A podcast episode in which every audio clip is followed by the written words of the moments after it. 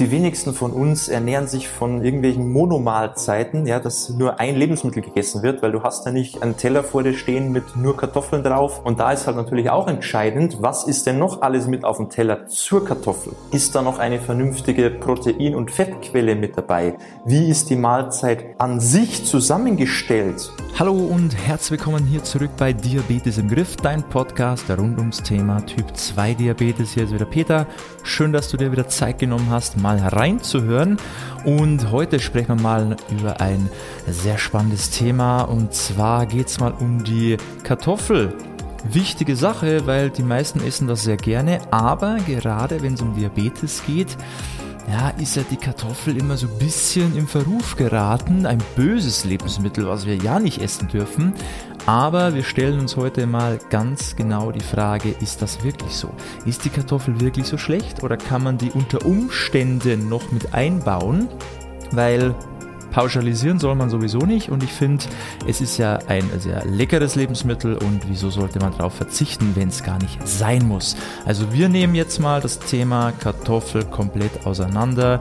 Wenn das spannend für dich ist und wenn du gerne Kartoffeln isst, dann unbedingt bis zum Schluss anhören. Ich wünsche dir viel Spaß dabei. Die Kartoffel ist ja meistens so ein Thema, das ein bisschen kritisch gesehen wird, gerade in Bezug auf Typ 2 Diabetes, weil sie halt bei manchen, bei vielen zu einem erhöhten Blutzuckerspiegel führt. Und deshalb wird die Kartoffel oft so ein bisschen, ja, lass die mal lieber weg. Man, die Kohlenhydrate sind ja sowieso immer die Übeltäter und die Kartoffel passt da natürlich super mit rein und dann heißt es, ah, Kartoffel mal lieber weglassen, die gar nicht mehr essen am besten. Und heute soll es mal genau darum gehen. Was hat es denn mit der Kartoffel auf sich? Ist die wirklich so schlimm, wie immer alle sagen? Und was ist denn überhaupt das Problem bei der Kartoffel?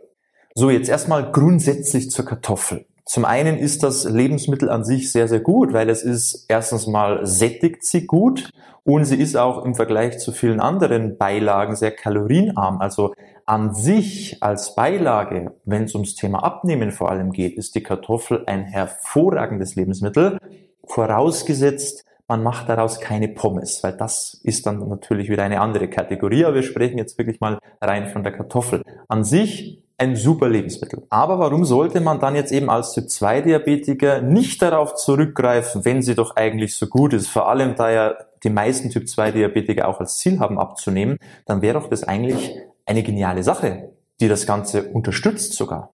Naja, das Hauptproblem bei der Kartoffel ist halt mal, dass sie einen eher hohen glykämischen Index hat, wenn man jetzt das mal als Vergleichwert sieht. Das heißt einfach, die Auswirkung auf den Blutzuckerspiegel ist bei der Kartoffel höher wie bei manch anderen Beilagen oder Kohlenhydratquellen.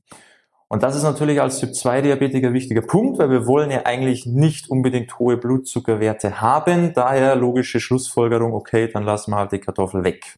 Aber hier ist wieder ganz entscheidend, man kann hier nicht pauschalisieren. Man kann jetzt nicht einfach sagen, okay, das müsste theoretisch so sein, dass der Blutzuckerspiegel ansteigt. Deshalb gilt für alle das Gleiche. Ja, lass die mal weg sondern man muss halt schon hergehen und schauen, okay, wie wirkt sich das denn für jede Person aus letztendlich, weil jede Person ist unterschiedlich, bei jedem wirkt es anders und da kommen halt jetzt mehrere Faktoren zusammen, die am Ende entscheidend sind, wie die Kartoffel auch verträglich ist, beziehungsweise wie sich die Kartoffel dann am Ende auf den Blutzuckerwert auswirkt. Und der erste Faktor, der damit reinwirkt, ist, welche Kartoffelart ist es denn? Also es gibt ja da die verschiedenen Kategorien, einmal das mehlig kochend, einmal vorwiegend festkochend und einmal festkochend.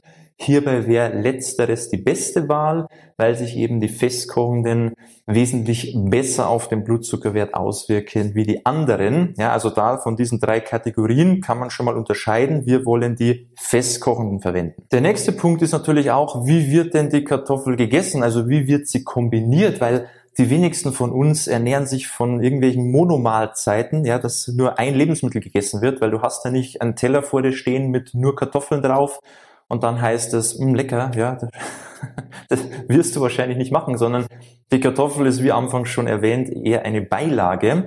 Und da ist halt natürlich auch entscheidend, was ist denn noch alles mit auf dem Teller zur Kartoffel? Ist da noch eine vernünftige Protein- und Fettquelle mit dabei? Wie ist die Mahlzeit an sich zusammengestellt? Ja, weil nicht nur die Kartoffel ist ja die oder hat ja die einzige Auswirkung auf den Blutzuckerspiegel, sondern auch andere Lebensmittel. Und da eben die Frage, was ist sonst noch mit auf dem Teller? Das kann eben gut kombiniert sein oder es kann sehr schlecht kombiniert sein und dementsprechend wirkt sich halt auch die Kartoffel dann aus. Also da immer auch aufgepasst, was gibt's denn noch zur Kartoffel dazu und nicht nur die Kartoffel an sich betrachten.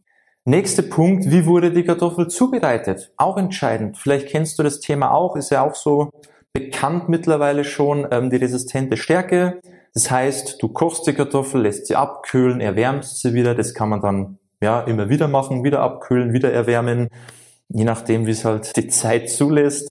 Oder man kocht halt gleich mehr vor und erwärmt immer wieder was und lässt es dann wieder abkühlen, logischerweise. Also das funktioniert auch. Was hat es denn jetzt mit dieser resistenten Stärke überhaupt auf sich? Ganz einfach, diese resistente Stärke kann vom Dünndarm nicht in Glucose aufgespalten werden. Folglich steigt auch der Blutzuckerspiegel nicht so stark an. Und das ist natürlich auch ein Thema, das kann man sich dazu nutzen machen. Und eben, wie gesagt, diese resistente Stärke bildet sich jedes Mal, wenn man die Kartoffel erhitzt und wieder abkühlen lässt. Und dann kann man da eben auch das Ganze, ich sag's mal so, ein bisschen entschärfen. Dann zählt natürlich zum Thema Zubereitung auch noch, ähm, ja, machst du jetzt die Kartoffel einfach so im Ganzen oder machst du daraus ein Püree? Weil das wirkt sich natürlich auch wieder ganz anders aus, wenn das Ganze mehr breiig ist und nicht fest, weil es natürlich auch schneller dann wieder aufgenommen wird.